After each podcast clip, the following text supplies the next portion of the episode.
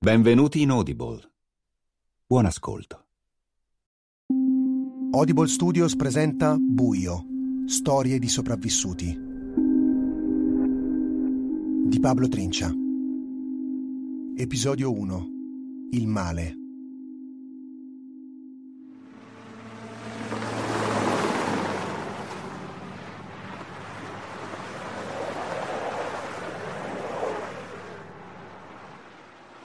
Poco lontano dal tratto di autostrada A4 che collega Verona con Vicenza, c'è un paese di 25.000 abitanti che si chiama Arzignano.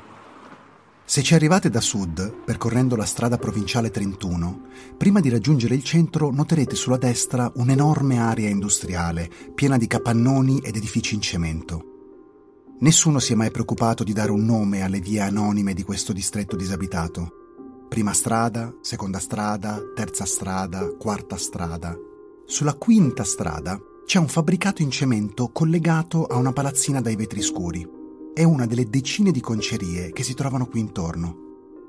Una cinquantina di anni fa apparteneva a una nota famiglia della zona, i Celadon, Candido, sua moglie, e i tre figli Gianni, Paola e Carlo. Se in quel periodo foste venuti da queste parti all'ora del tramonto di qualche giornata estiva, avreste probabilmente udito un rumore risuonare nei suoi corridoi deserti. Era Carlo, il più piccolo della stirpe, un bimbo taciturno dai capelli scuri. E ricordo che proprio da bambino avevo una motoretta elettrica e qualche volta la sera, quando la fabbrica era chiusa e non c'erano uh, collaboratori, mi facevo un giretto all'interno con la motor- motoretta elettrica, ovviamente tutti i macchinari erano fermi e si poteva eh, annusare quello che è il, l'odore tipico dove sai, arrivano le pelli che hanno ancora il pelo, materiale organico insieme al prodotto chimico, insomma, crea esalazioni che sono forti per, per chi non è abituato eh, a sentire quel tipo di odore. Candido, il padre del bambino, era uno di quegli imprenditori che dopo la guerra aveva trasformato Arzignano da zona di filande a uno dei principali poli conciari al mondo. Un uomo tutto d'un pezzo, un uomo all'antica. Era una persona che creava soggezione nelle persone, una persona di grande esperienza ma anche di una simpatia a detta un po' di tutti unica. Suo figlio Gianni, il fratello maggiore di Carlo, ricorda che spesso il padre, prima di rincasare, passava dal bar San Marco, dove trascorreva le ore a giocare a briscola con i suoi operai. Si giocava nel caffè e si arrabbiava più se perdeva un caffè di, di, di quando avesse perso, non so, un affare nella conceria, nel lavoro. Era, era anche una macchietta in quel senso lì perché eh, si divertivano in tanti a seguire le, queste partite al bar perché vabbè, c'erano anche imprecazioni in dialetto. Nei primi anni 70 il mercato era florido e la famiglia Celadon poteva contare su due grossi stabilimenti. Tutto sembrava andare per il meglio. Ma poi la moglie di Candido era venuta a mancare prematuramente. Un aneurisma, purtroppo eh, sì, una cosa improvvisa eh, aveva 43 anni mi sembra. Carlo non ha ricordi della mamma, a differenza di Gianni, che ha 10 anni più di lui. Si è mancata nel 72 e lui aveva poco più di 3 anni in quel momento.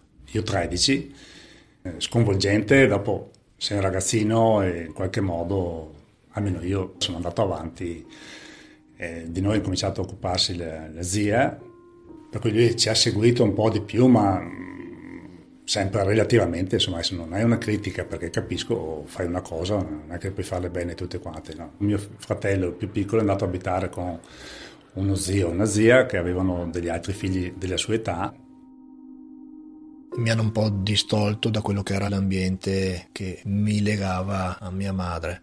Poi sono tornato a vivere con i miei fratelli quando avevo 5-6 anni e quando Candido, assieme ai due figli maggiori, si era trasferito in una grande villa signorile color crema a tre piani, su una collina che sovrastava l'intera zona industriale.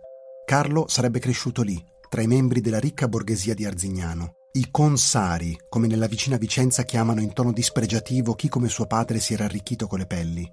Negli anni del dopoguerra il Veneto aveva vissuto una vera e propria rivoluzione, una delle regioni più povere d'Italia era diventata terra di aziende e industrie che ormai facevano da traino all'economia del paese.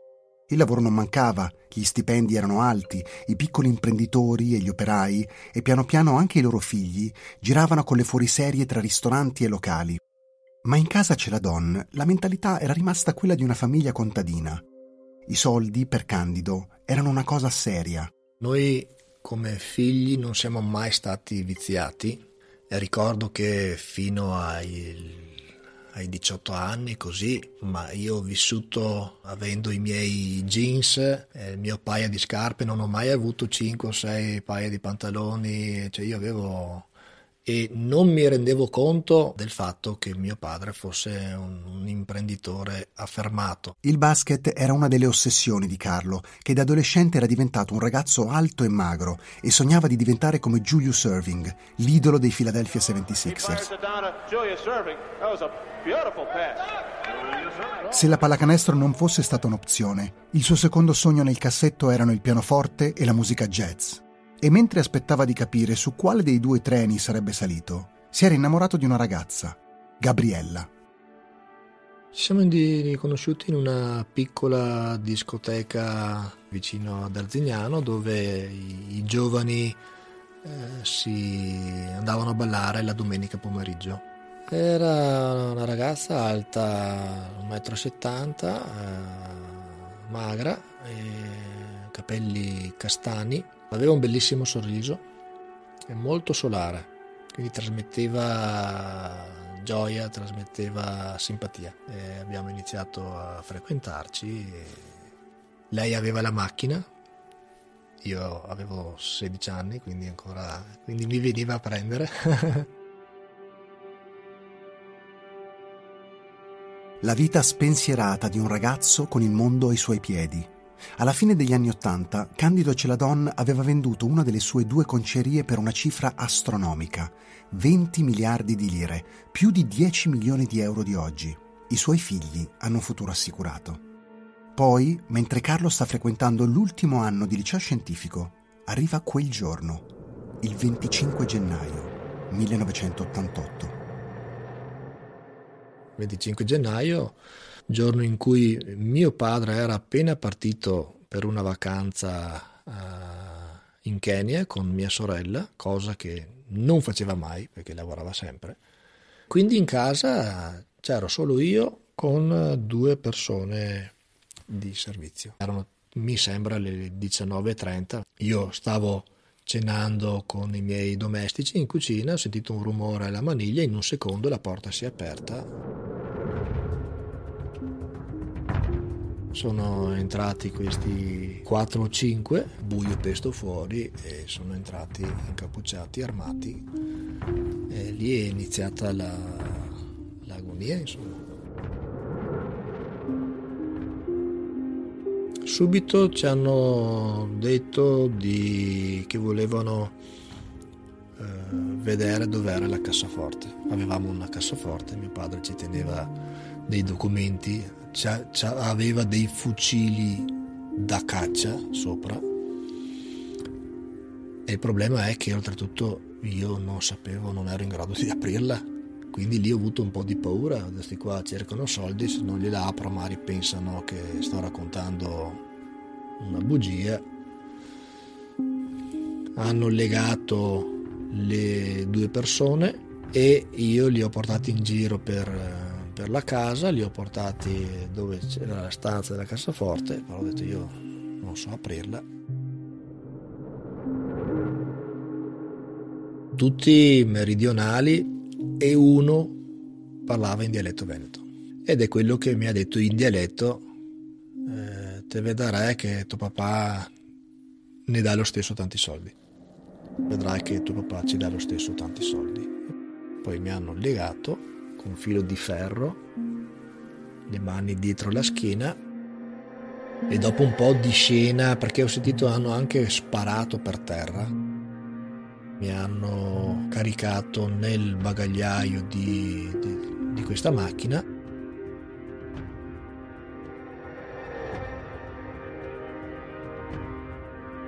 Avevo le gambe distrutte perché essendo alto 1,90 m e con le gambe rannicchiate certo punto ti vengono i crampi, stai, devi, hai l'assoluto bisogno di, di, allungare le gambe, avevo bisogno di, di urinare, mi sono fatto la pipì addosso.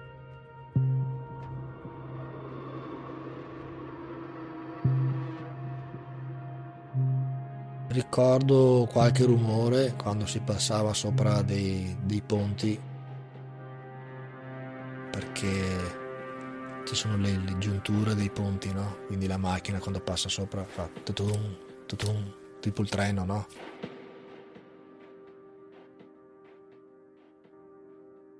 Nonostante lo stordimento e lo shock iniziali, Carlo Celadon capisce subito la gravità di quello che gli sta accadendo. Da tempo ormai l'Italia è alle prese con un fenomeno che tutti conoscono molto bene, la stagione dei sequestri. È dalla metà degli anni 70 che alcuni gruppi criminali hanno fatto dei rapimenti un vero e proprio business. 500 persone sparite nel nulla in tutta la penisola, una media di una a settimana, e ogni volta fanno richieste di riscatto che arrivano a diversi miliardi di lire. Le organizzazioni dietro a questa gigantesca macchina da soldi operano in due regioni impervie e molto difficili. La Sardegna, dove ormai tutti temono la cosiddetta anonima sequestri, e la Calabria, dove a occuparsi di questi affari è l'andrangheta. Chi ha la sfortuna di essere preso di mira finisce inghiottito in un buco nero, nelle mani di persone senza scrupoli. In alcuni casi alle famiglie viene prima recapitato un pezzo di un orecchio o di un dito per sollecitare il pagamento. Poi, se tutto va bene, arriva anche il resto, vivo. In altri casi non torna più nulla. Per quel poco che io fossi informato sui sequestri, sapevo che la media era di almeno 6-7 mesi, no 6-7 giorni. E quindi entrare in un bagagliaio e dire adesso fatto un flash, ho detto quanto durerà? quanto durerà sta cosa? Anche perché fin dai primi minuti del rapimento, il pensiero di un episodio avvenuto solo un mese prima comincia a tormentarlo.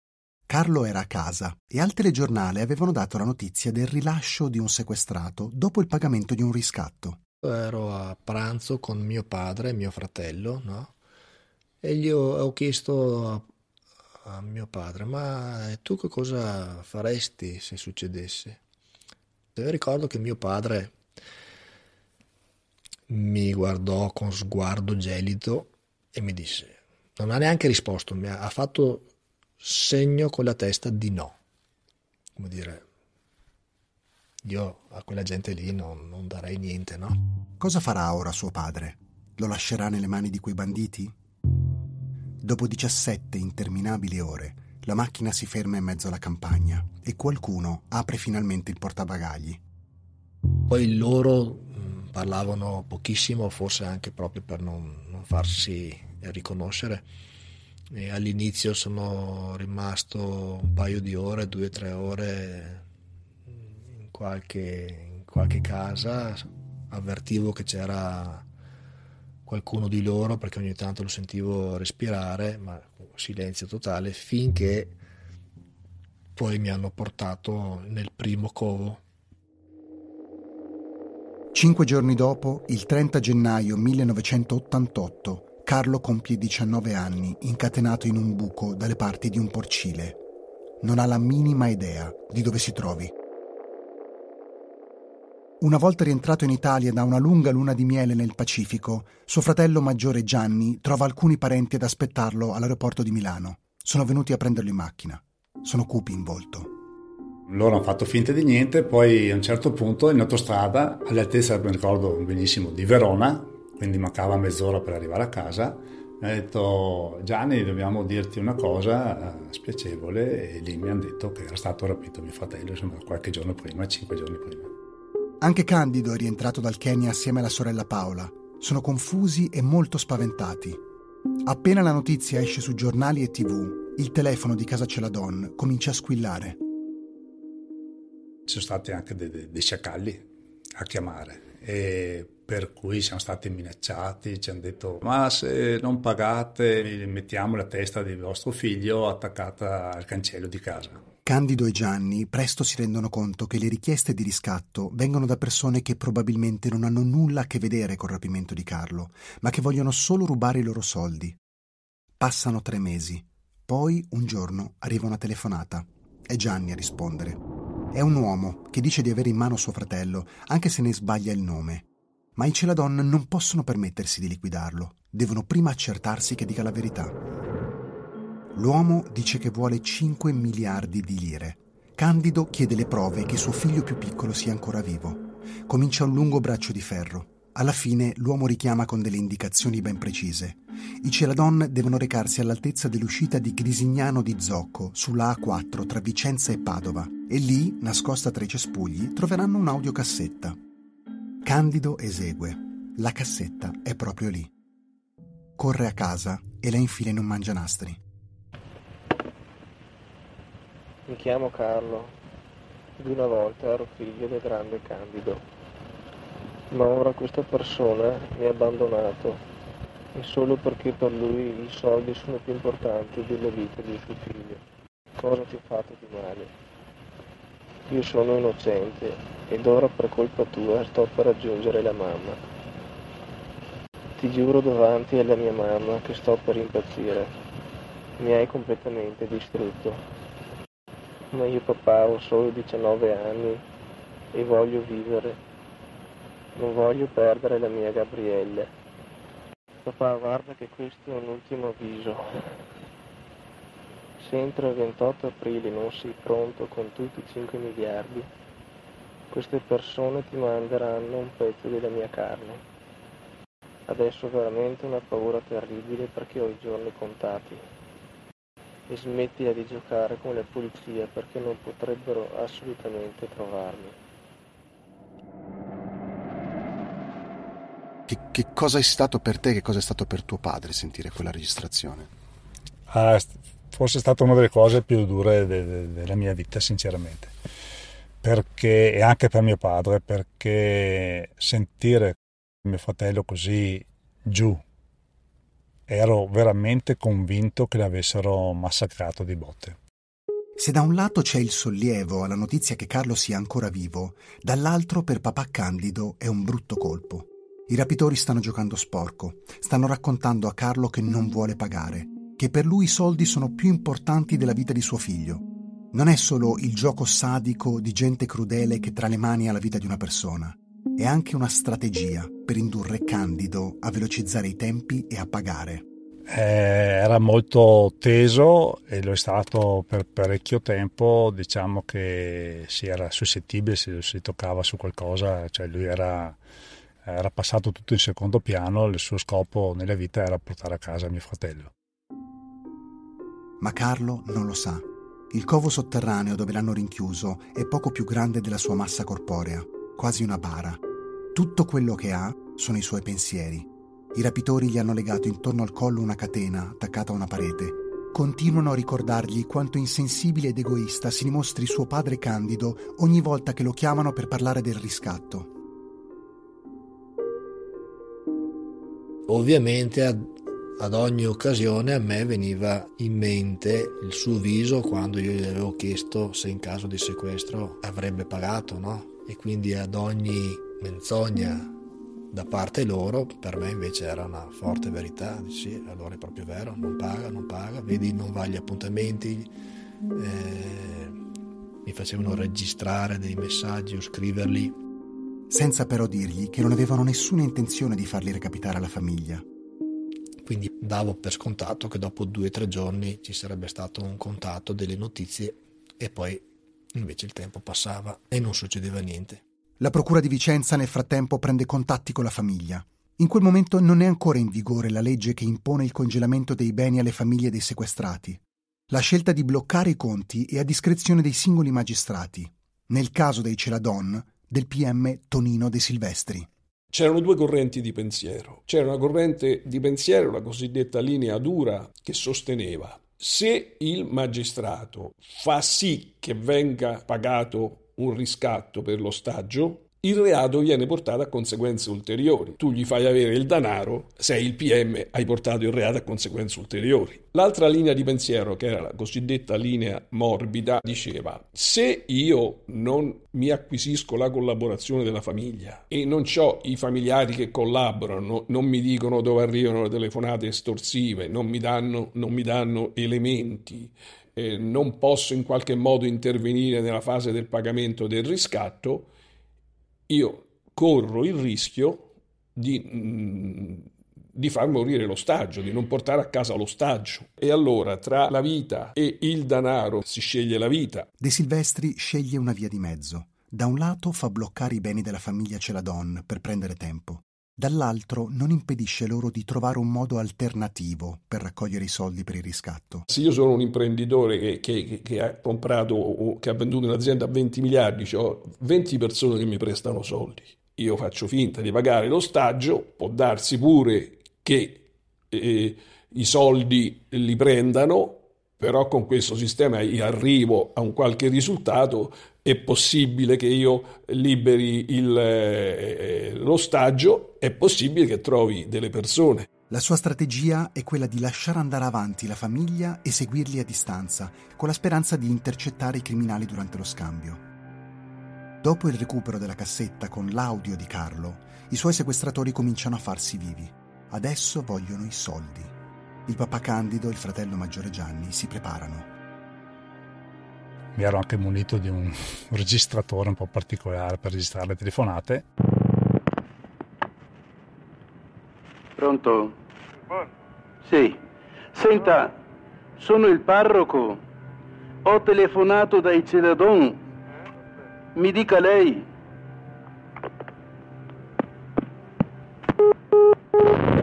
Queste persone poi non ci chiamavano a casa, ci avvisavano il parroco di un paese vicino che avrebbero chiamato a una tale ora il pomeriggio o la sera e io andavo là. Sì, pronto? Pronto? Sono Paola, sono la sorella di Carlo. Non ho mica capito. Siamo pronti con i soldi? Mi dai la parola d'ordine? Pronto, sono Agip. Questa era la parola d'ordine e questa era la voce di chi faceva le telefonate. Pronto? Chi parla? Sono Agip. Sì. Senti qua. Dimmi. Vuoi, vuoi pagare o no? Sì. C'erano tutti i soldi.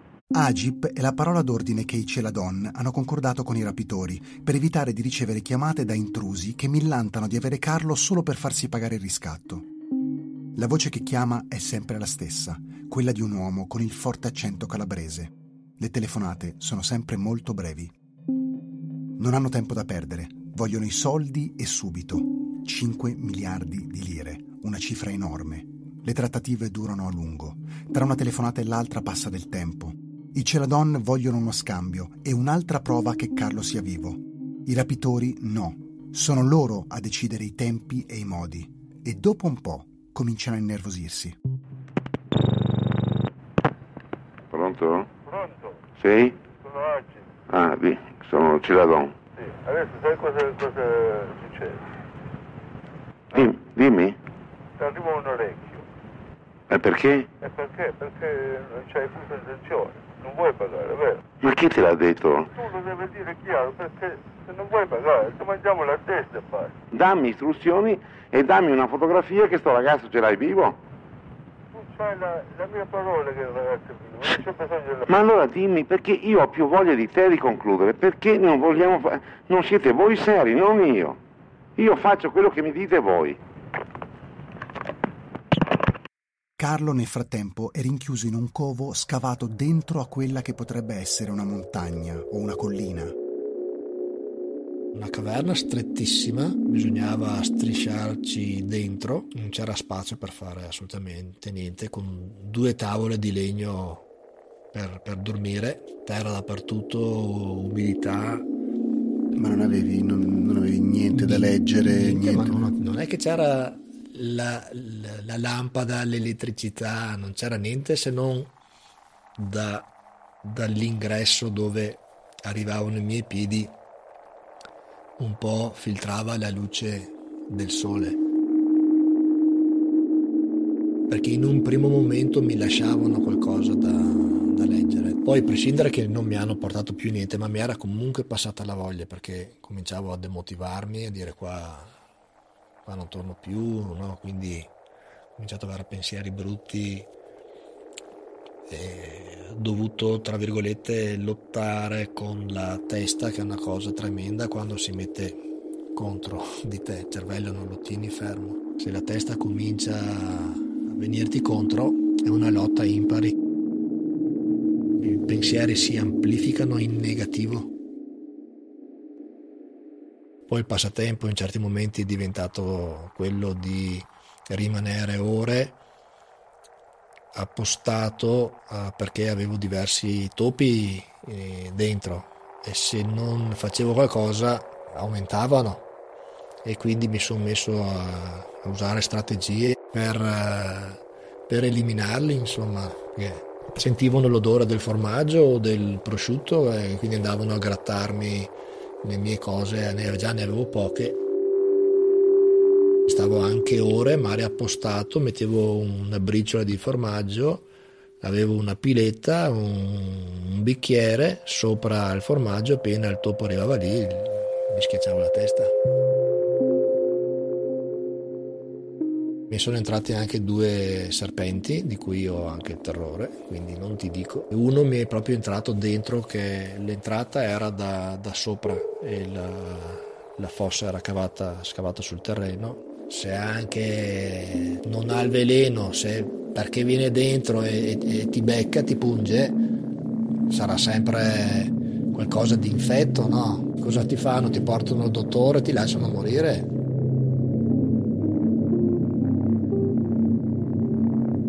Non, non potevo fare niente, sono rimasto immobile a vedere cosa succedeva, nel senso che cosa fai? Sono tre catene, sono dentro un buco, cosa sto a fare qua?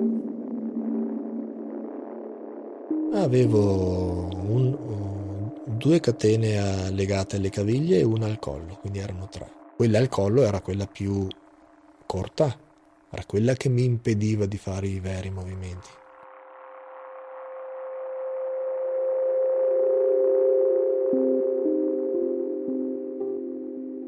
E se non erano i topi, i serpenti, le formiche e gli scarafaggi, il corpo sempre più provato di Carlo doveva combattere contro gli elementi caldo, freddo o tanta pioggia.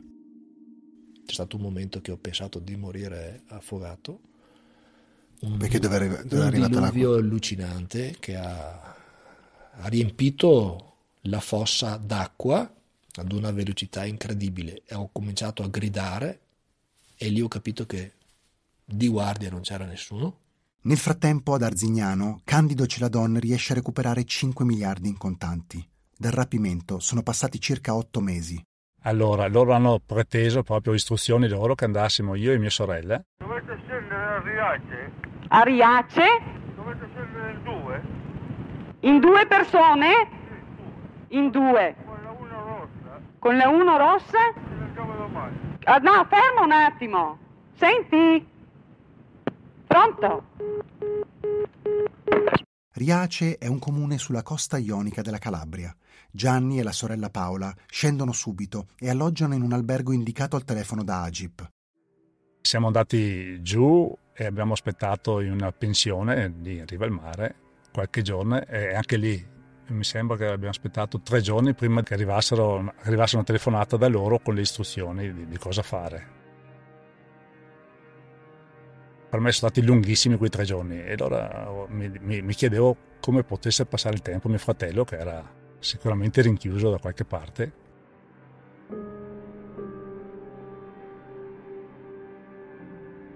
Poi ecco una telefonata con le indicazioni.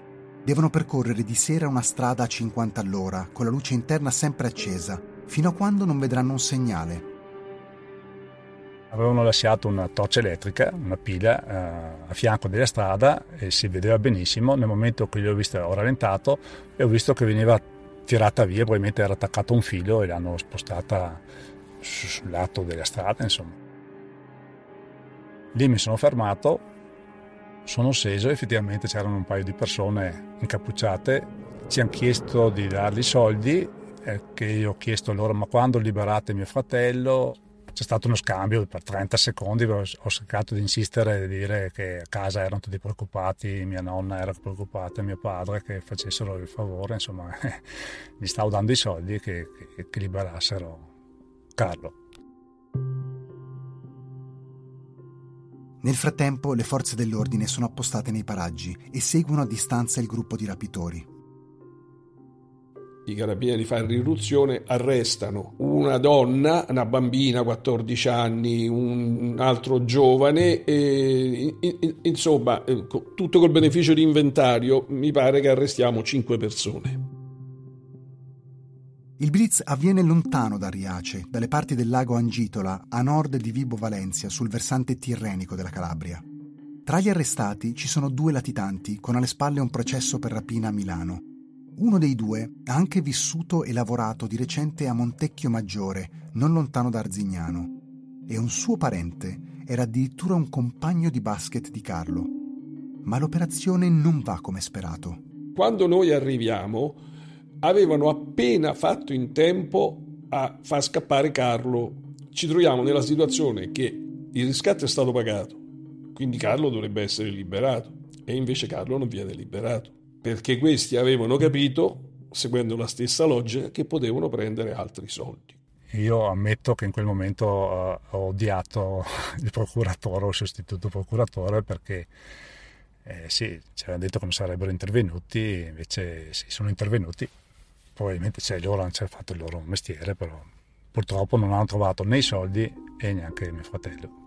Carlo intanto non ha la minima idea di quello che sta accadendo intorno a lui. Sa solo che alcuni uomini gli hanno detto di prepararsi perché andranno via da lì a breve. Tuo padre non è venuto, ha mandato all'appuntamento lì fottuti dei carabinieri. Ecco, lì fottuti dei carabinieri, questo me lo ricordo. E così, in fretta e furia, lo tirano fuori dal covo e lo trascinano per un bosco. Gli spostamenti erano massacranti perché duravano ore e ore di cammino.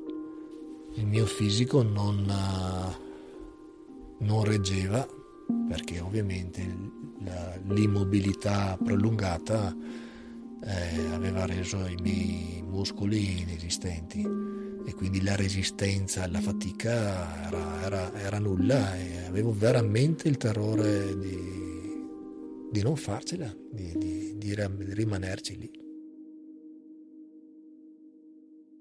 Per alcuni tratti Carlo viene portato a spalla, poi caricato su una macchina, poi di nuovo a piedi, infine si ritrova in un altro buco, nonostante i suoi abbiano appena pagato un riscatto di 5 miliardi. Ma io ero sempre praticamente immobile, la, la mia possibilità di movimento, che era quella di fare i bisogni fisici erano i 30-40 cm dal, dal, chiamiamolo letto al secchio sollevato con le mani, cioè non potevo alzarmi in piedi. La, la, la grotta era alta, diciamo che io potevo o rimanere sdraiato o stare seduto, ecco, da seduto toccavo. Quindi, non so, un metro. E a un certo punto, appunto, non riuscendo a sopportare più queste, chiamiamole, prese in giro, gli ho detto forse l'unico modo per, per convincere mio padre a pagare, forse l'unico è quello che mi venga tagliato un orecchio, ho detto fatelo pure. I rapitori non fanno nulla. Carlo viene lasciato rinchiuso nel suo buco a odiare il padre, che però resta un nemico lontano. Quello più vicino, che lentamente lo sta uccidendo, è il tempo. Contavo i secondi per far passare la giornata ed ero contento quando vedevo la luce del sole e dicevo, boh, adesso cosa ci saranno? 7-8 ore di, di luce, provo a contare i secondi, no? E quando magari arrivavo, che nella mia testa pensavo di aver contato 4 ore e veniva buio, ero contento perché voleva dire che il tempo invece era passato più rapidamente. Era una tecnica strana, solo che poi mi veniva automatico continuare a contare numeri 1, 2, 3, 4, 5, 6, 7, diventava un'ossessione poi, no? Tutto il giorno così? Non avevo altro da fare.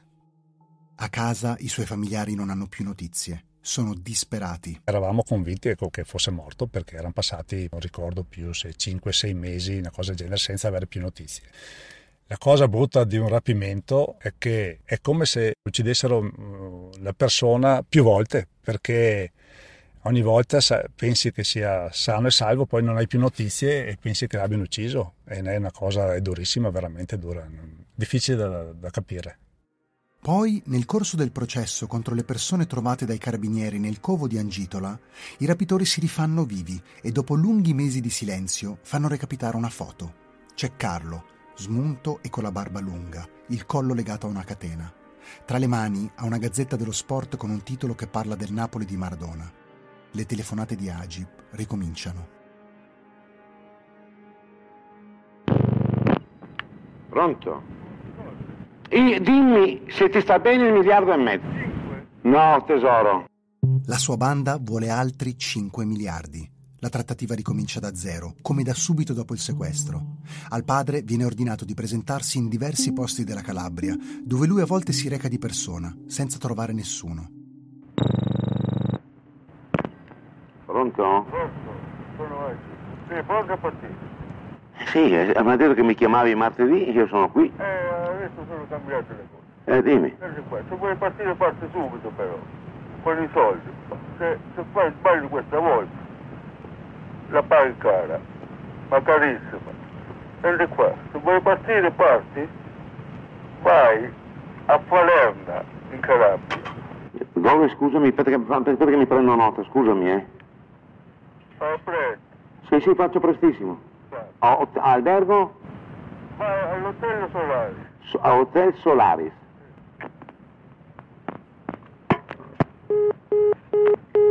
Carlo ormai, solo nella sua caverna a contare i secondi, ha smesso di sperare.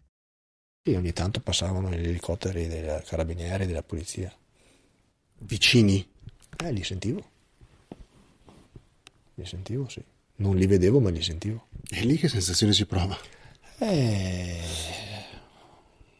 un misto di, di speranza a disillusione, perché poi quando sparisce e non senti più niente per giorni, capisci che non è cambiato niente. Quando sono trascorsi due anni, ho detto vado avanti finché c'è il respiro. A quel punto lì non me ne fregava più di niente, no? che mi dessero da mangiare o no. Finché c'è il respiro, eh, se a un certo punto non ci sarà più, mi sentivo perso proprio. Cioè ho detto non è possibile dopo due anni che io sia ancora qui. Passare una giornata era un'eternità per me. Contare i secondi di un giorno, lunghi o brevi che fossero, era un'eternità, non avevo altro modo di far. Immaginati due anni e dopo due anni essere ancora lì. Il 30 gennaio 1990, una manciata di giorni dopo il suo secondo anniversario da prigioniero, viene liberato in Aspromonte Cesare Casella. È stata una giornata di festa quella di oggi per Cesare Casella. Dopo 742 giorni in mano all'anonima sequestri, il ragazzo di Pavia, tornato libero ieri sera in Calabria, ha riabbracciato la famiglia. Il giovane di Pavia era stato rapito appena una settimana prima di Carlo, che ora detiene un triste primato, il sequestro più lungo della storia d'Italia. Passano alcuni mesi e la richiesta dei sequestratori si abbassa. Pronto? Sì. Dimmi. E non parlare. Minimo 3 miliardi. Io ce n'ho uno e mezzo, no? Dove vado a prenderlo? Poi si abbassa di nuovo. Pronto? Chi? Ah, buonasera. Prendi qua. Sì. Quanti soldi c'è? Te l'ho detto quello che ho. Dai, eh, no, no, se no, senti qua. Sì. Se, se tu vuoi fare il furbo, Non voglio fare il furbo. Ti stagliamo un pezzo, un, un dito di tua figlia. Ma non tagliare il dito. Ti do, io, guarda, ti ho detto un miliardo, ti tiro fuori altri 200 milioni in qualsiasi maniera. Se poi mi... Eh? Pronto? Pronto? Dimmi. se trovi 2 miliardi, Sì. ce l'hai a casa. Celadon cede. 2 miliardi. Stavolta i soldi vengono consegnati senza blitz. È successo in quel periodo lì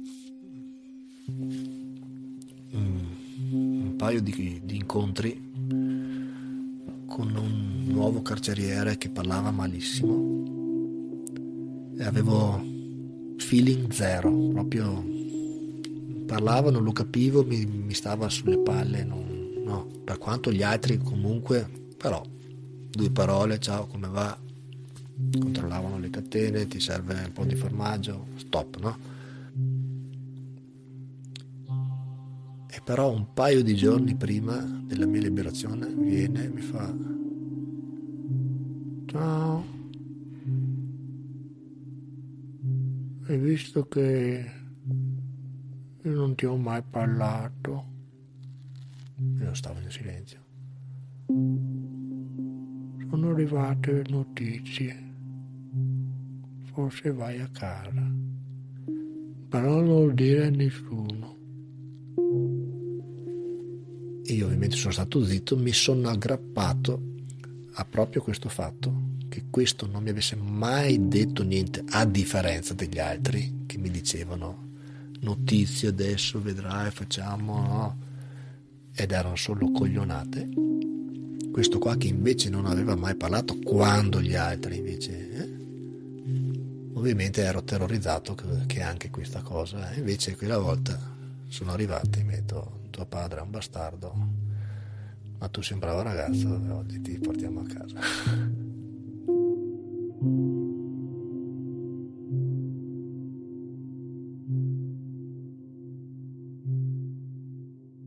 E così Dopo 831 giorni in una bara di roccia, Carlo viene caricato su una macchina e lasciato sul ciglio di una strada, non lontano dalla statua di un Cristo bucherellata dai fori di proiettile.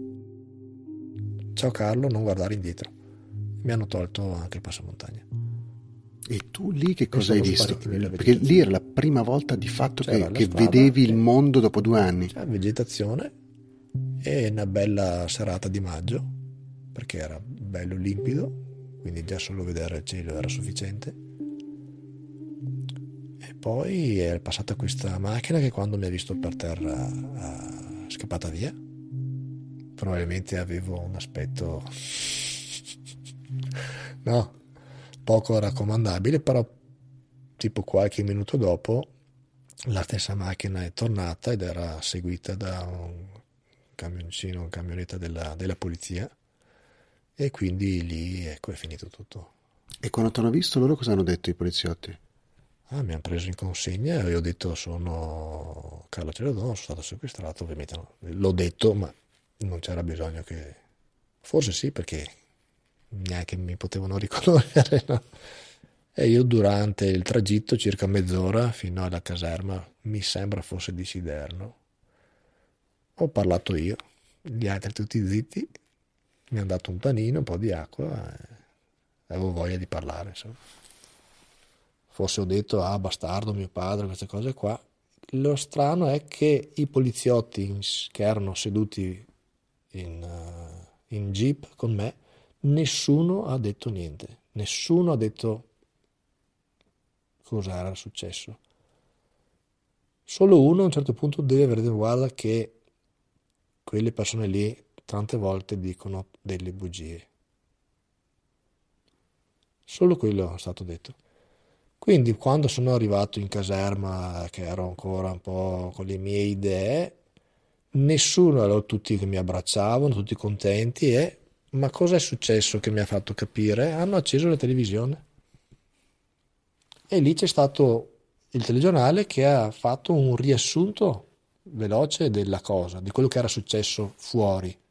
Quindi avevo visto che i miei fratelli erano andati a pagare, che mio padre aveva fatto di tutto per... e sono rimasto allucinato quando ho visto questa cosa qua. E Com'è stato quel momento? Cioè, cioè subito che... volevano chiamarmi mio padre, ho detto no, no, io non voglio parlare. Però poi ho visto questa cosa qua e ho detto ma che strano, cioè, anche in caserma nessuno aveva detto niente, no? E quindi al telegiornale quando ho visto che invece c'erano stati gli appuntamenti che avevano pagato, che ovviamente sono rimasto no, sotto un certo punto di vista sorpreso, amareggiato per il fatto di aver pensato così della mia famiglia. Non subito ho cancellato il risentimento nei confronti di mio padre perché puoi immaginare erano anni, no?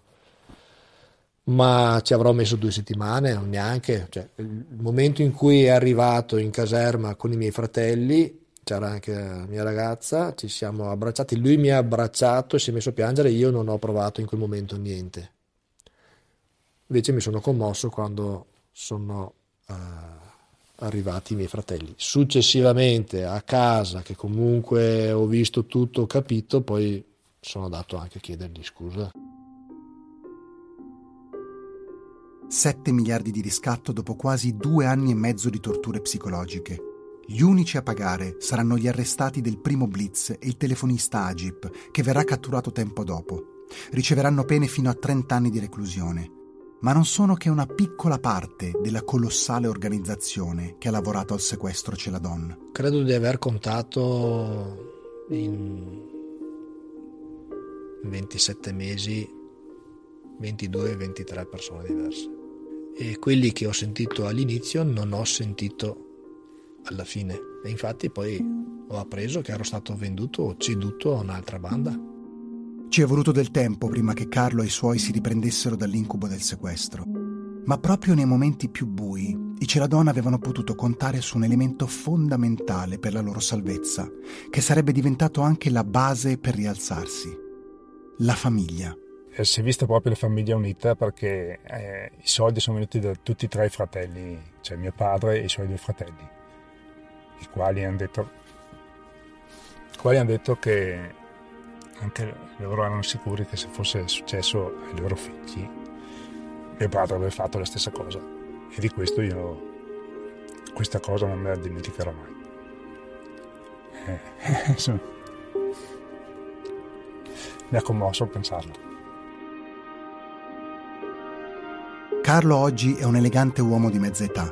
Vive a Vicenza, ha una bella casa, una bella famiglia e una consapevolezza quella di essere sopravvissuto a una lunga battaglia contro i suoi rapitori, contro il tempo, contro il senso di abbandono, contro il male, ma soprattutto contro un nemico più insidioso, un nemico interno che non si accontenta di riscatti. La follia.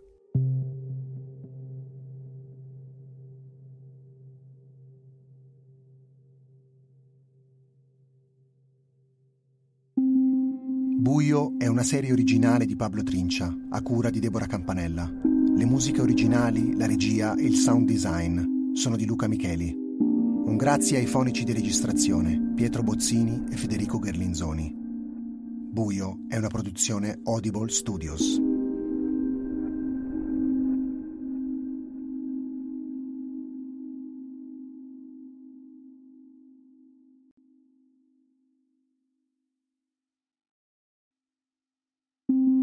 Audible Studios presenta Buio, storie di sopravvissuti.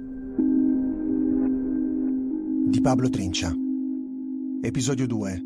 Il vuoto.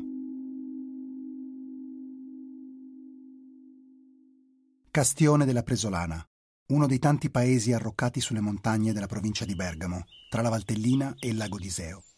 D'estate è una meta ambita da turisti di tutto il nord Italia, le strade si riempiono di escursionisti e famiglie che preferiscono le camminate e il verde alle spiagge infuocate. 30.000 persone affollano supermercati, hotel e ristoranti. Ma è una migrazione che dura poco. Con la fine della stagione calda il paese si svuota e si contrae di nuovo. I turisti abbandonano ville, appartamenti e hotel e tornano in città, lasciando 25.000 cosiddetti letti freddi e gli abitanti del posto ad attraversare di nuovo quartieri vuoti. Uno di loro è un uomo di quasi 50 anni, calvo e muscoloso, con i lineamenti allungati. Vive a Castione da quando è nato. La cosa particolare di lui è che ogni volta che ti parla o ti ascolta, aggrotta la fronte e ti fissa negli occhi con la bocca socchiusa, come se volesse scrutare quello che c'è dentro di te. Si chiama Giordano. Ma devo, cosa, cosa, dirti del, del, del luogo? Il luogo è è molto solitario. Qua credo che gli abitanti delle valli rispecchiano un po' gli animali in cui vivono no? nelle valli. Qua ci sono, ci sono, i camosci, ci sono i cervi, ci sono le volpi, eh, ci sono le lepri scoiattoli, eh, tutti animali che ci sono ancora in giro, i cani senza guinzaglio, c'è animali che mm, voglio dire magari fai fatica ad avvicinare, fai fatica ad accarezzare, fai fatica ad addomesticare, animali schivi, animali selvatici e anche la gente in sé, eh, specialmente le generazioni prima delle nostre, sono, sono, sono cresciute col, col, senso del dovere, no? Cioè di andare avanti qualsiasi cosa succedesse, e questo non per dare una colpa agli abitanti di qua per quello che è successo a me, però c'è questa difficoltà ad aprirti verso cose che, che, che, che anche tu non conosci quando era bambino, ogni volta che a Castione arrivava l'inverno, per qualche motivo Giordano faceva sempre molta fatica ad addormentarsi e quando poi ci riusciva dormiva malissimo, soprattutto se nevicava. I fiocchi che cadevano abbondanti alle pendici del pizzo della presolana sembravano avere un effetto eccitante su di lui. E più volte mi svegliavo di notte, aprivo la lanta e stavo con l'aria gelida a fissare il lampione che c'era di, eh, fuori dalla, da, dalla finestra della camera e vedere il pilastro sotto che piano piano la, la superficie di neve aumentava. Era una sensazione bellissima e questo me lo sono tirato dietro, cioè ogni volta che nevica è, è un grandissimo regalo. Tu sei stato un bambino felice? Sì, sono stato un bambino, sì, felice. Eh, non ho visto questa felicità adesso col senno di poi eh, da parte dei, forse dei miei genitori perché eh, è come se, se, avessero fatto un patto col sacrificio, cioè come se la loro più che una vita di soddisfazioni fosse una vita di missioni. C'è questo lavorare per la famiglia, lavorare per eh, eh costruire la casa, lavorare per, eh, per il figlio, i gesti d'affetto indispensabili che mi ricordo, non lo so se sono mai stato abbracciato da mio padre per, per carattere, era una persona molto schiva, molto, molto asciutta di parole. Ho, ho pochi bei ricordi di bei momenti passati insieme. C'è questa normalità, appunto fatta di normalità. Una normalità fatta di normalità. Quando ho chiesto a Giordano che colore dava la normalità, l'ha dipinta di bianco bianco come la neve, che in silenzio rende tutto il paesaggio uguale e uniforme, sbiadendo o cancellando i colori e le sfumature. Bianco come la monotonia delle settimane di una famiglia qualsiasi in un paese di montagna. Suo padre Giovanni era un muratore e Renza, la mamma, una casalinga. Solo lei è ancora viva. Giordano è nato meno male che era un maschio perché loro, gli uomini, allora volevano i maschi, quindi ho avuto subito Giordano, anzi era in Svizzera a lavorare, mio marito è venuto a casa perché voleva vedere che era tutto contento che era un maschio.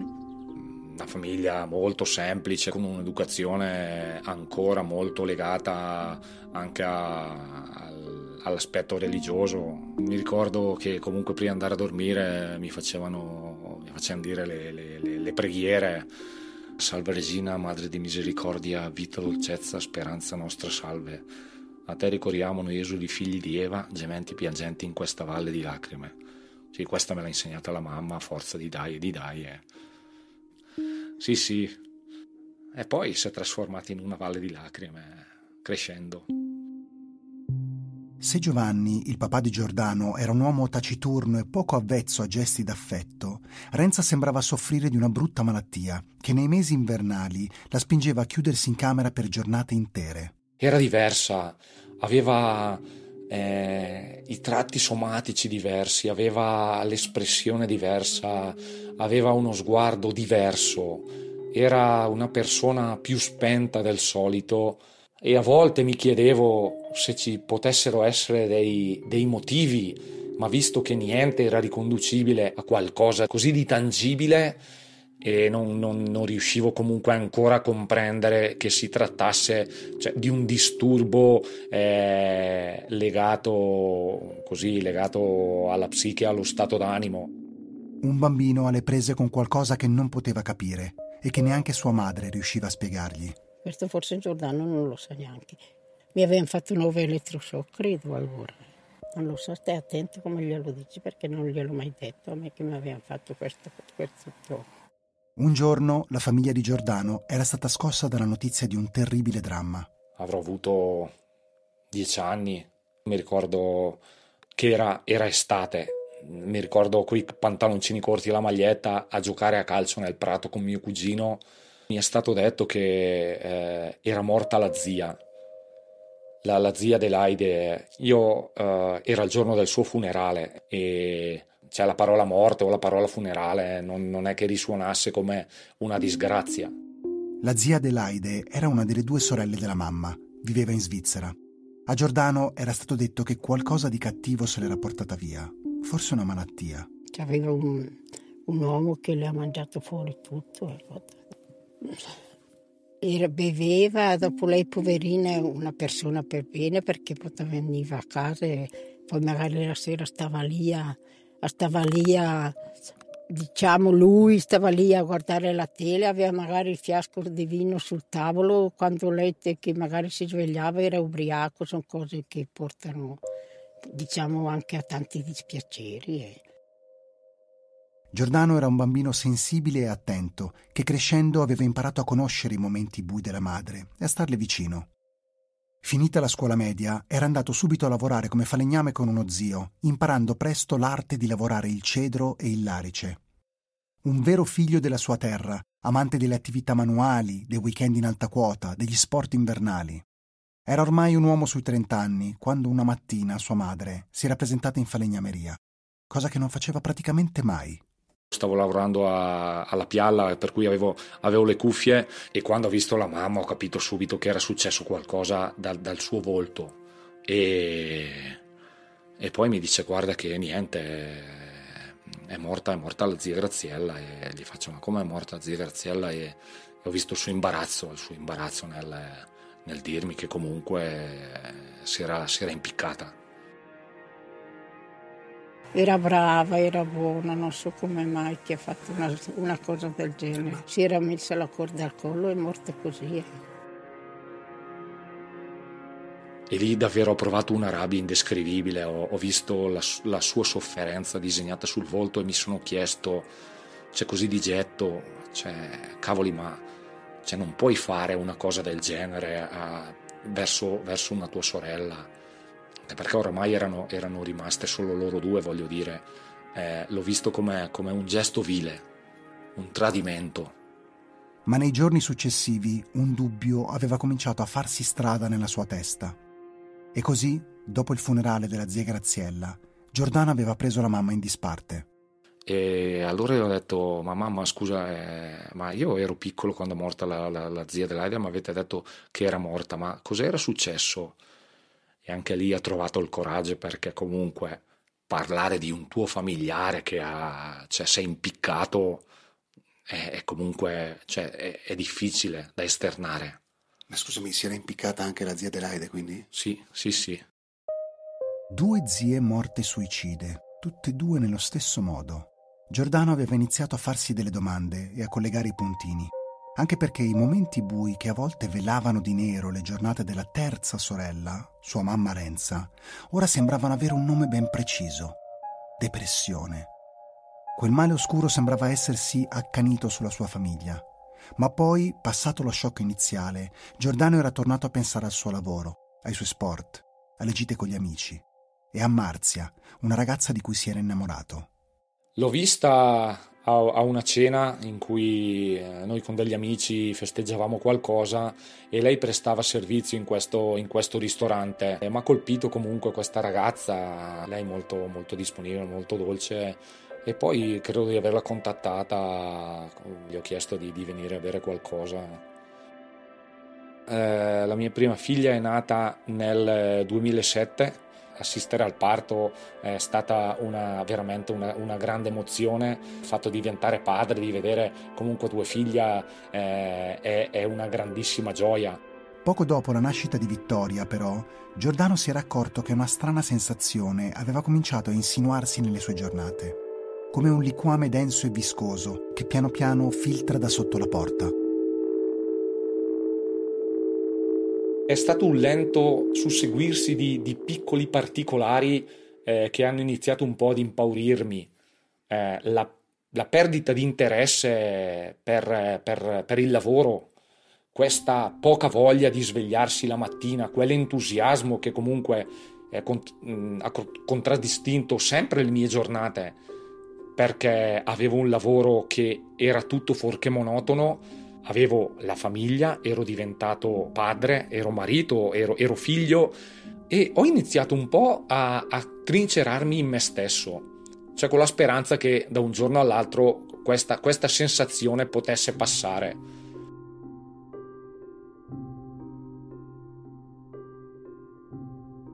C'è stato un giorno che ho iniziato ad aver paura nel fare quello che ho sempre fatto. Io il falegname ho iniziato a farlo a, all'estate dei 13 anni. E così, alla soglia quasi dei 40 anni, mi vedo le mie mani che tremano allora mi sono fermato un attimo e dentro di me ho, ho, ho cercato di capire cosa stesse succedendo. E ci sono stati più episodi del genere.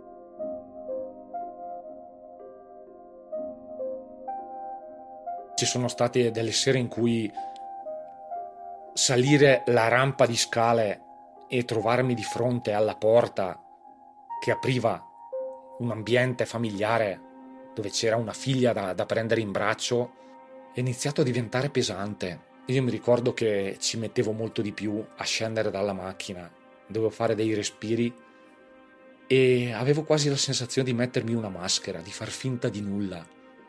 Questa cosa mi ha portato a, a fingere di essere magari più stanco del solito per andare a dormire prima. Faceva in modo che inventassi delle scuse per passare meno tempo con mia figlia o con mia moglie.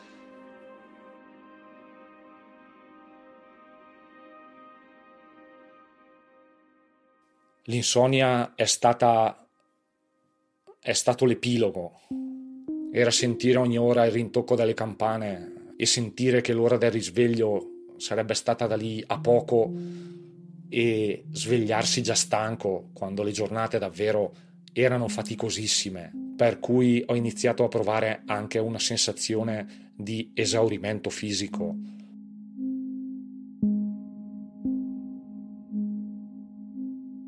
Quando mi chiedevo ma cosa c'è che non va? Cioè hai un lavoro, hai una figlia, una moglie, non capivo. Non ho, non ho mai avuto ehm, la lucidità per decifrare bene, non ho mai avuto probabilmente anche il coraggio per parlarne con qualcuno. E anche quando sono andato dal medico gli ho semplicemente detto: Ma è un periodo che non dormo bene, se, se magari mi dà qualcosa per dormire, mm, credo che mi abbia dato delle gocce di qualcosa. Eh, addirittura non so che. Mi sembra di essere andato dal farmacista dicendogli addirittura che le gocce non fossero le mie. Quasi davvero mi vergognassi Giordano stava sprofondando in un baratro, senza cercare appigli. Le giornate diventavano sempre più pesanti. Niente lo smuoveva, niente lo motivava più. Nemmeno la notizia dell'arrivo di una seconda bambina, Alessia. Quel malessere che prima gli aveva mandato solo dei segnali, ora emetteva l'unico suono che fosse in grado di percepire. Era diventato uno zombie, senza emozioni, vittima di un'angoscia che non gli dava più pace. L'unico istante in cui mi sono sentito più leggero paradossalmente è quando ho capito che c'era la possibilità di farla finire. E così, il 14 novembre del 2008, all'età di 38 anni, si era svegliato con un'unica idea in testa. Morire.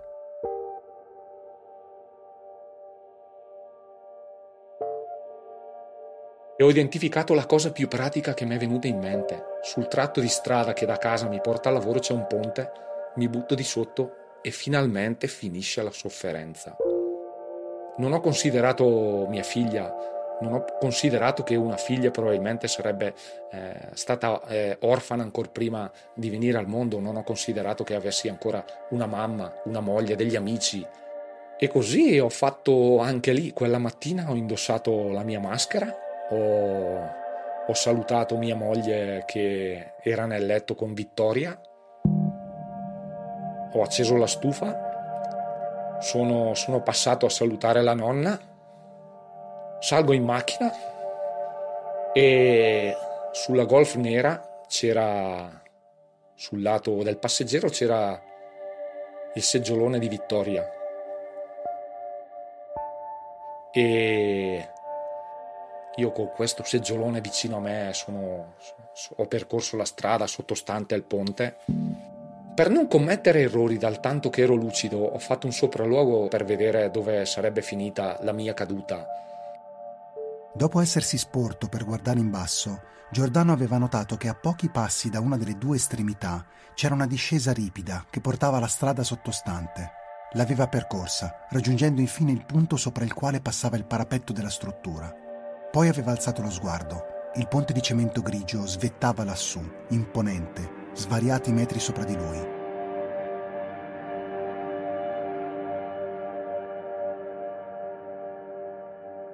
Ho atteso qualche secondo per non... Eh, l'intento era quello di, di, non incontrare nessuno, che non ci fosse magari del traffico, perché ho parcheggiato la macchina a una decina di metri e dovevo solo scendere, attraversare le due corsie, appoggiarmi alla balaustra e buttarmi di sotto. E così ho fatto, mi ricordo benissimo, mi ricordo benissimo che ho comunque sganciato il, il marsupio non so per che motivo e l'ho messo nel seggiolone dove ero solito mettere Vittoria quando andavamo in giro in macchina.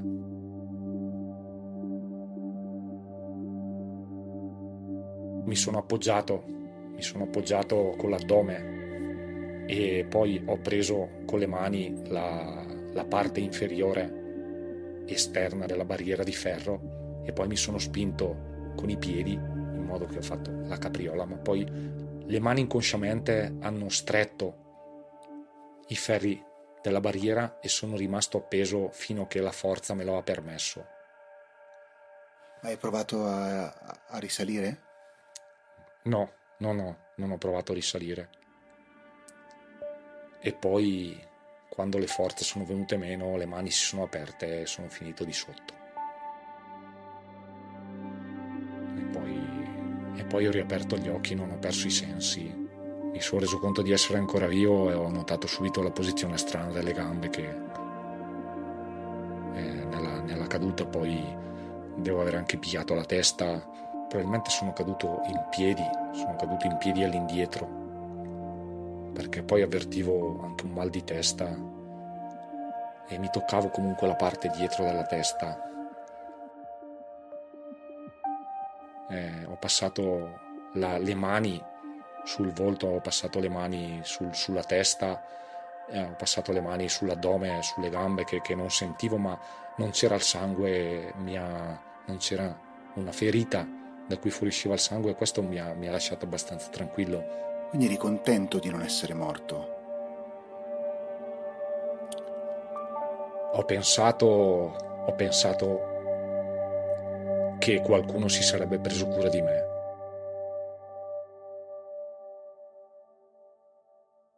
Con le ultime forze che gli erano rimaste dopo quel tremendo impatto, Giordano aveva iniziato a gridare aiuto. A poche decine di metri dal ponte c'è una villetta bianca a due piani, dove abitava una donna, Katia. Erano più o meno le 6.45, 6.50 del mattino. Io ero appena suonata la sveglia, per cui di solito mi alzo a quell'ora e mh, solito sono andata in bagno e il, la finestra del bagno eh, ha la vista sul ponte quindi mh, così io mi, mi, lavo ma ho sentito delle voci ho detto boh ho tirato la ho spostato la tendina e mh, effettivamente si sentiva una voce un grido eh, quindi ho aperto la finestra e ho visto questa, questo, questa cosa che alzava un braccio e quindi sono scesa dal, dalle scale e nel frattempo lui continuava a chiamare aiuto. Ho chiamato aiuto e, e da lì a poco ho sentito la voce di qualcuno che mi ha detto arrivo. Cosa è successo? Cosa fai qui? Cosa è successo? E io disteso in terra ho visto questa figura era una donna che è venuta in mio soccorso. Lui eh, mi ha risposto, mi sono buttato, ho detto no, fermi tutti, allora qui eh, cioè dentro di me questioni di frazioni di secondo, anche perché poi io sono, sono un'infermiera, per cui attenzione, una persona ti dice una cosa così, quindi muoversi. E sono corsa, io avevo la mia borsa delle, delle emergenze comunque in, in auto e ho sentito che credo che abbia chiamato qualcuno col telefono. Con il 118 in linea lui mi ha detto come si chiamava quando era nato, ma piano piano la voce eh, si affievoliva. Nel frattempo io comunque ho semplicemente incanulato una vena perché di sicuro sarebbe arrivato un anestesista e l'avrebbe intubato, cosa che poi effettivamente è accaduto. E gli sono stata vicino. E ho iniziato a vedere più gente intorno a me finché ho sentito i rumori dell'elicottero e, e poi di quella mattina lì non ricordo più nulla.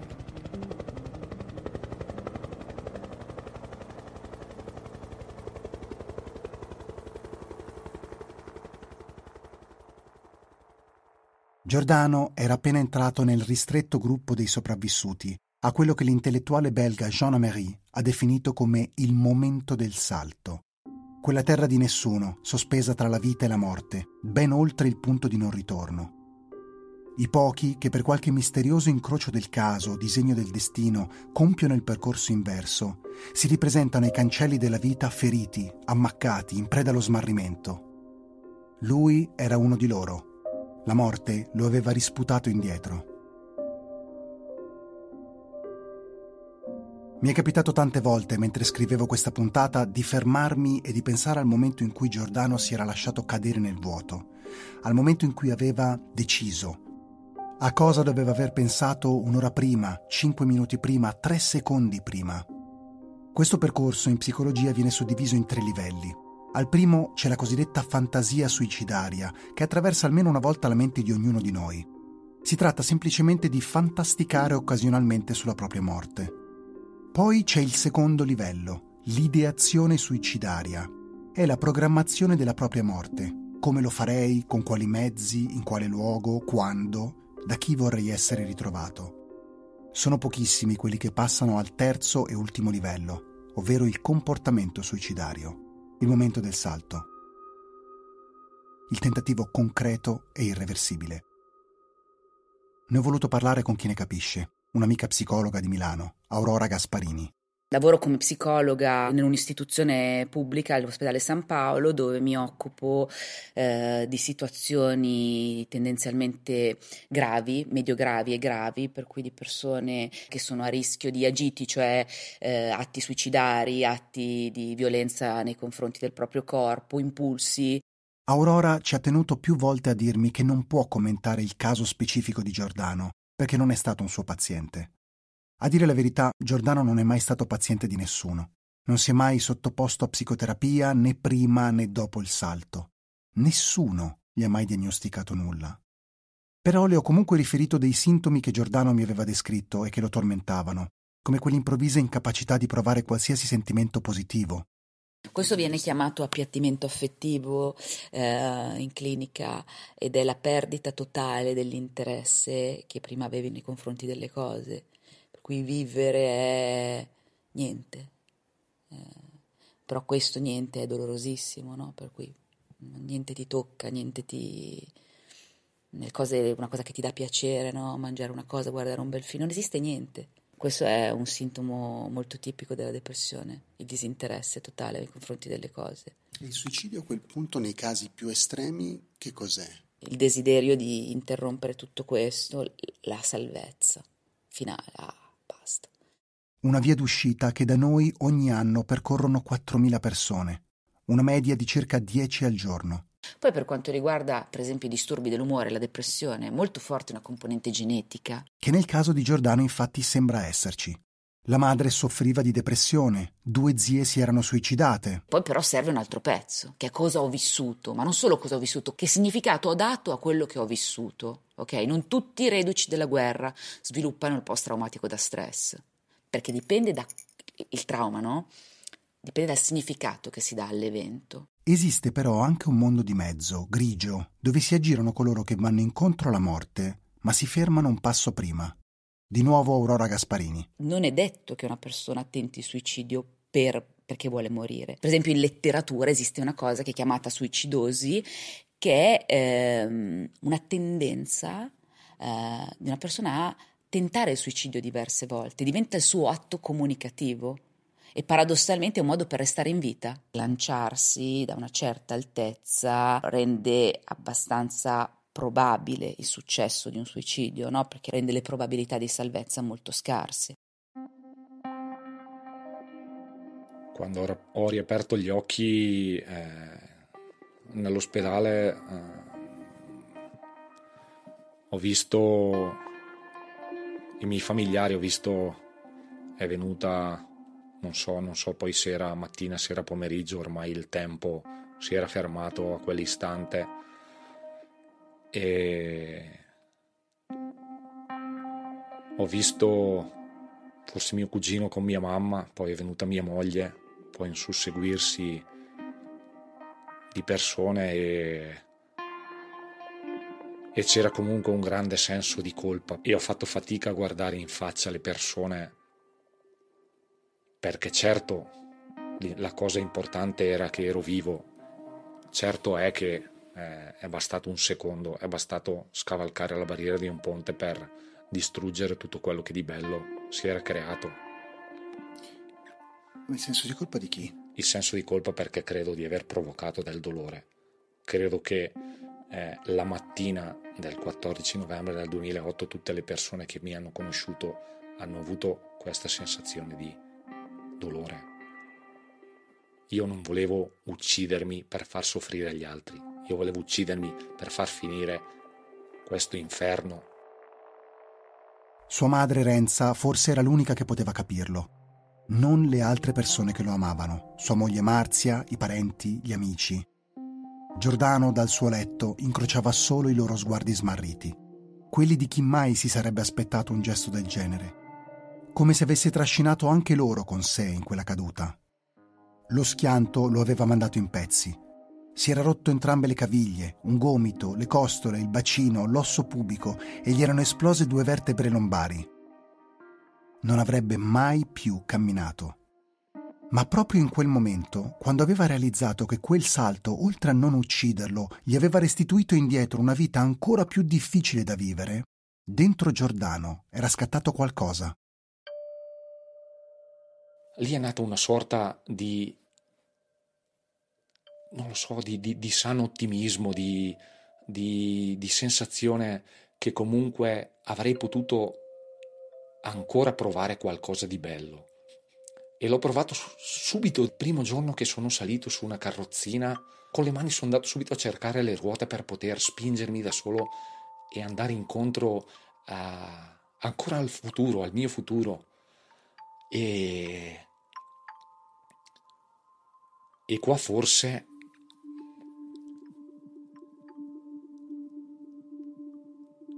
ho capito quali sono stati non gli errori, ma il modo di vivere che mi ha portato forse a, a non percepire più quelle sensazioni. Finalmente ero obbligato a non aver paura del futuro. Finalmente c'era una curiosità per una condizione nuova. C'era eh, la voglia di scoprire i limiti nuovi. Cioè sono nato già grande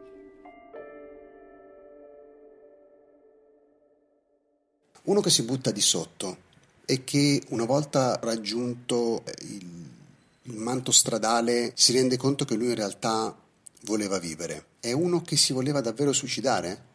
È difficile da dire perché la persona che poi ha fatto un gesto così forte non è più la stessa persona di prima, è qualcosa è cambiato, no? Per cui può essere che in quella nuova dimensione, con quel gesto che così, ha così tanti significati per te e per gli altri, può essere che tu rimetti in discussione no? le cose che, che, sentivi e che vivevi prima.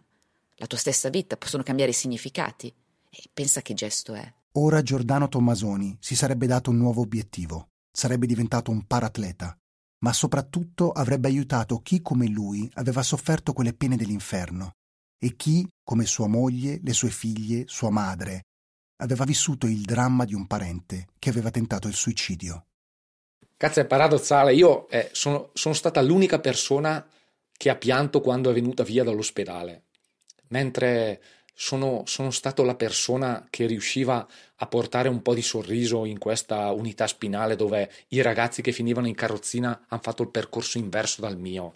Ci sono stati dei ragazzi che sono caduti in depressione perché non volevano condividere più la loro esistenza con, con la carrozzina, come se la carrozzina rappresentasse un'etichetta. Io ho trovato una forza interiore nel, nel voler vedere dove sarei potuto arrivare a spingere questa carrozzina. Giordano ha iniziato a girare per le scuole e a raccontare la sua esperienza a tutti i ragazzi che incontra per portare avanti una campagna di sensibilizzazione, di prevenzione e di ascolto. Tante persone ora gli scrivono sui social, tanti giovani che vedono forse in lui qualcuno che li può davvero capire. Tante madri che hanno perso un figlio. Una di loro è Raffaella. Raffaella e Giordano si conoscevano lei era una delle tante villeggianti milanesi che andava in vacanza a Castione con la famiglia. Dopo aver conosciuto un ragazzo del posto, era rimasta lì a vivere, si era sposata, aveva avuto due figli, Riccardo e Giorgia, e aveva aperto un bar dove ogni tanto Giordano si fermava. Poi, come tutti, aveva saputo del suo lancio nel vuoto. Io lo conoscevo perché era mio cliente nel bar, veniva qualche volta. Mai avrei pensato che potesse fare un gesto del genere, mai. Che disagio può avere un uomo del, del genere con una famiglia così bella, improntata, eh, per buttarsi giù? Voglio dire, pensa che disagio forte che supera degli affetti così forti. Evidentemente ha un mostro dentro. Questo ho pensato. Un mostro che di lì a poco sarebbe cresciuto anche dentro al figlio più grande di Raffaella, Riccardo, un bel ragazzo castano con gli occhi verdi, nel 2008, quando Giordano aveva tentato il suicidio, Riccardo aveva 14 anni. Poco dopo la maturità, aveva iniziato a manifestare i sintomi della depressione. La madre, preoccupata, aveva provato in tutti i modi ad aiutarlo. E quando l'ho portato dallo psicologo, perché anche in quel momento mi ero, mi ero allarmata, ha detto la frase eh, allo psicologo: Vorrei avere un bottone rosso sul petto da schiacciare e spegnermi. A me questa frase mi ha, mi ha fatto cadere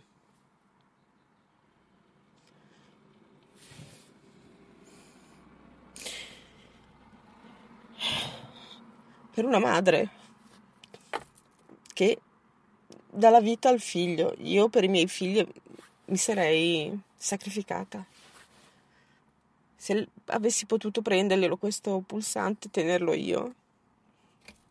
Infine era arrivato quel giorno del dicembre del 2017.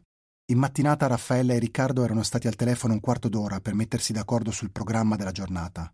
E lui nel frattempo, dopo questa telefonata, mi manda un sacco di messaggi. Mamma ti voglio bene. Mamma non ti preoccupare. Mm. Continua a mandarmi messaggi, una cosa strana. Poi inizio a lavorare alle 4, quindi non vedo neanche il lampeggio del telefono. A un certo punto mi telefona sulla linea del, del negozio mia madre. Mia madre con una voce strana, non l'ho mai sentita mia mamma con quella voce. E mi dice: Raffi, tieniti forte. È successa una cosa Ricky. Gli ho detto: Mamma, cosa è successo? Mi fa. Guarda non sto bene non sto bene. Vieni su subito. Ha tentato di suicidarsi. Ha tentato di suicidarsi. Così era la notizia. Arrivo su. Ho spalancato la, la porta me lo sono visto. Sul divano sul divano. La Giorgia gli aveva messo una sopra una coperta con i disegni degli elefanti perché lui li amava. Io ho tirato via il mio cappotto, l'ho, l'ho coperto. Ho iniziato a urlare perché. Perché? Perché? Riccardo si era impiccato in casa. A ritrovarlo era stata la sorella. Era andato su una, sca- su una sedia e poi ha calcolato tutto, anche l'altezza. Voleva farla finita. Lui questo mondo non gli andava più bene, così come era, lui, così sensibile.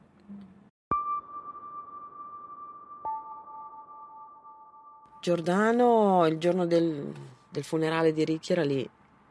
Eh, appena saputo, eh, l'ho, visto, l'ho visto in casa, è venuto in casa.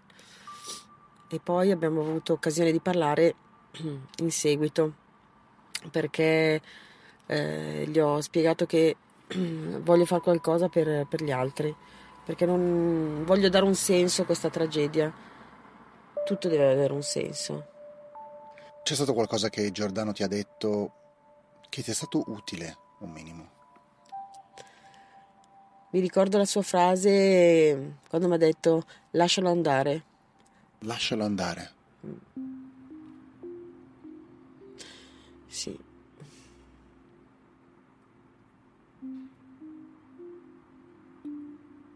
Ti è stato utile questo un pochettino? Sì, perché non... tu quando soffri per la mancanza di, di una parte di te ti, ti, arrocchi su questo dolore, però dal dolore non, non viene fuori niente, devi, devi, devi cercare di superarlo. Giordano in questo mi è stato utile cioè mi, mi ha fatto vedere la possibilità di aiutare qualcun altro per, per non soffrire più. Questo mi ha, dato, mi ha, fatto vedere una cosa che sembra palese, ma um, automatica, ma non lo è per, per chi ha sofferto di... per a chi ha avuto una tragedia del genere. Ti senti proprio svuotata. Mm.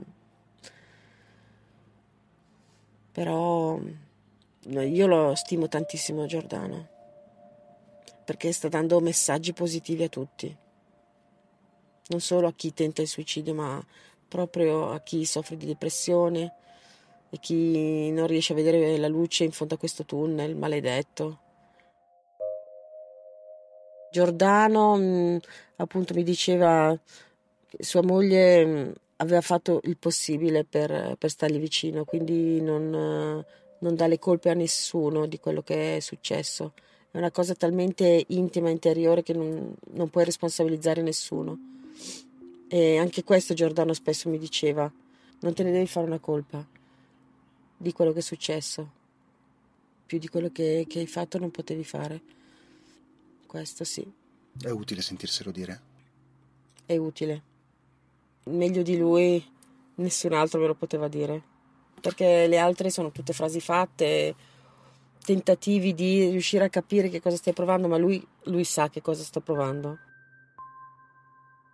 Dopo aver parlato con Giordano, sono andato a vedere il ponte che aveva scelto come trampolino per il suo salto verso la morte. Come lui quella volta, anch'io ho fatto un piccolo sopralluogo. Sotto di me c'era la strada dove è caduto.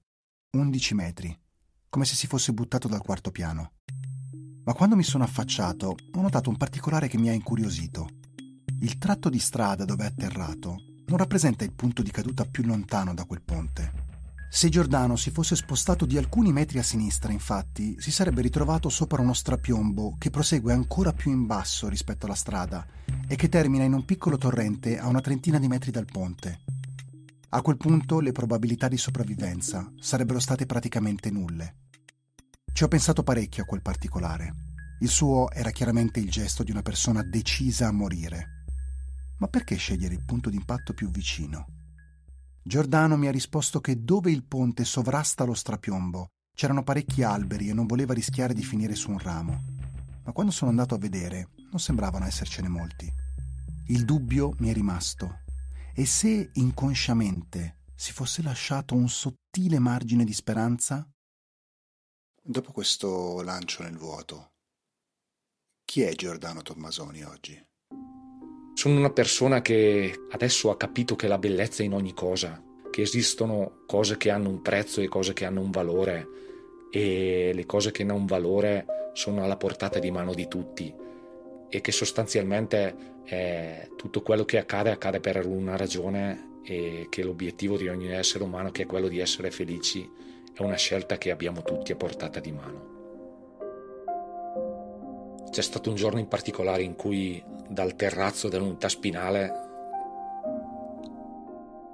in una giornata tersa, verso, verso sera, ho guardato questo tramonto, questo tramonto con questi colori accesi e ho sentito di nuovo il brivido sulla schiena e ho sentito che comunque eh, non era tutto perso, che c'era ancora la possibilità di sentire il fuoco della passione. Attraverso questo tramonto ho percepito davvero ancora il piacere delle piccole cose.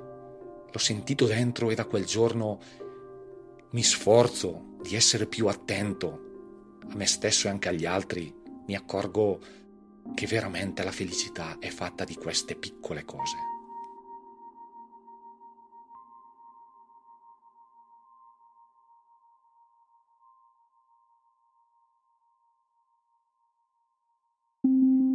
Buio è una serie originale di Pablo Trincia, a cura di Deborah Campanella. Le musiche originali, la regia e il sound design sono di Luca Micheli. Un grazie ai fonici di registrazione, Pietro Bozzini e Federico Gerlinzoni. Buio è una produzione Audible Studios.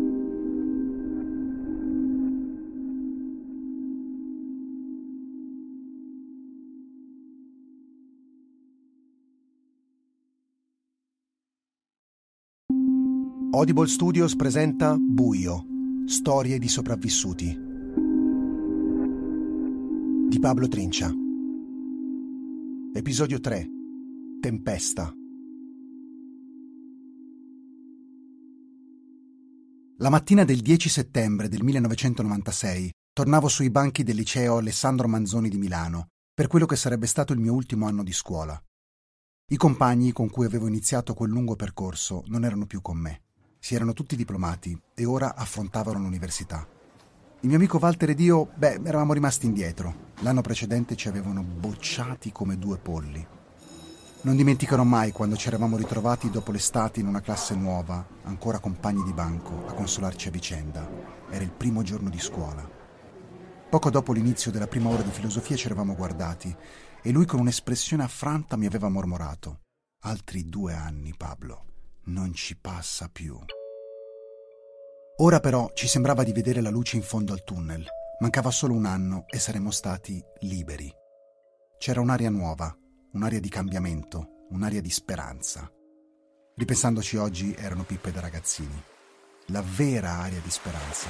Dovevano averla respirata qualche ora prima, nel cuore della notte, alcuni migranti albanesi sbarcati clandestinamente su una spiaggia della Puglia, a un migliaio di chilometri da noi gli ultimi arrivati di una lunga processione di anime che esattamente da cinque anni, da quando ero diventato uno studente di liceo, aveva cominciato ad attraversare l'Adriatico e a riversarsi nelle nostre città. Ci troviamo a bordo di una eh, pilotina del, del porto, eh, sono le 2.10 e ci avviciniamo per la prima volta al mercantile Liria, che significa libertà. A bordo ci sono tantissimi profughi albanesi, sono circa 3.000 e gente che ha sete, che ha fame. Voglio andare all'Italia, vogliono andare in Italia, prego, aiutini, avete molte donne, non siamo cani, eh! Quella notte in particolare, però, tutto era venuto in grande silenzio. Il gomone era arrivato col buio dopo aver lasciato l'Albania la sera precedente. A bordo c'erano una trentina di persone. Tra loro un ex poliziotto di 26 anni, Bashkim. Ho lavorato nelle forze speciali in Albania, poi va bene, non è stipendio normale. E poi mi sono scappato come tutti i miei, miei, miei colleghi, i miei amici. Cioè quanto guadagnavate? Eh, più o meno di 50 euro al mese. Con questo stipendio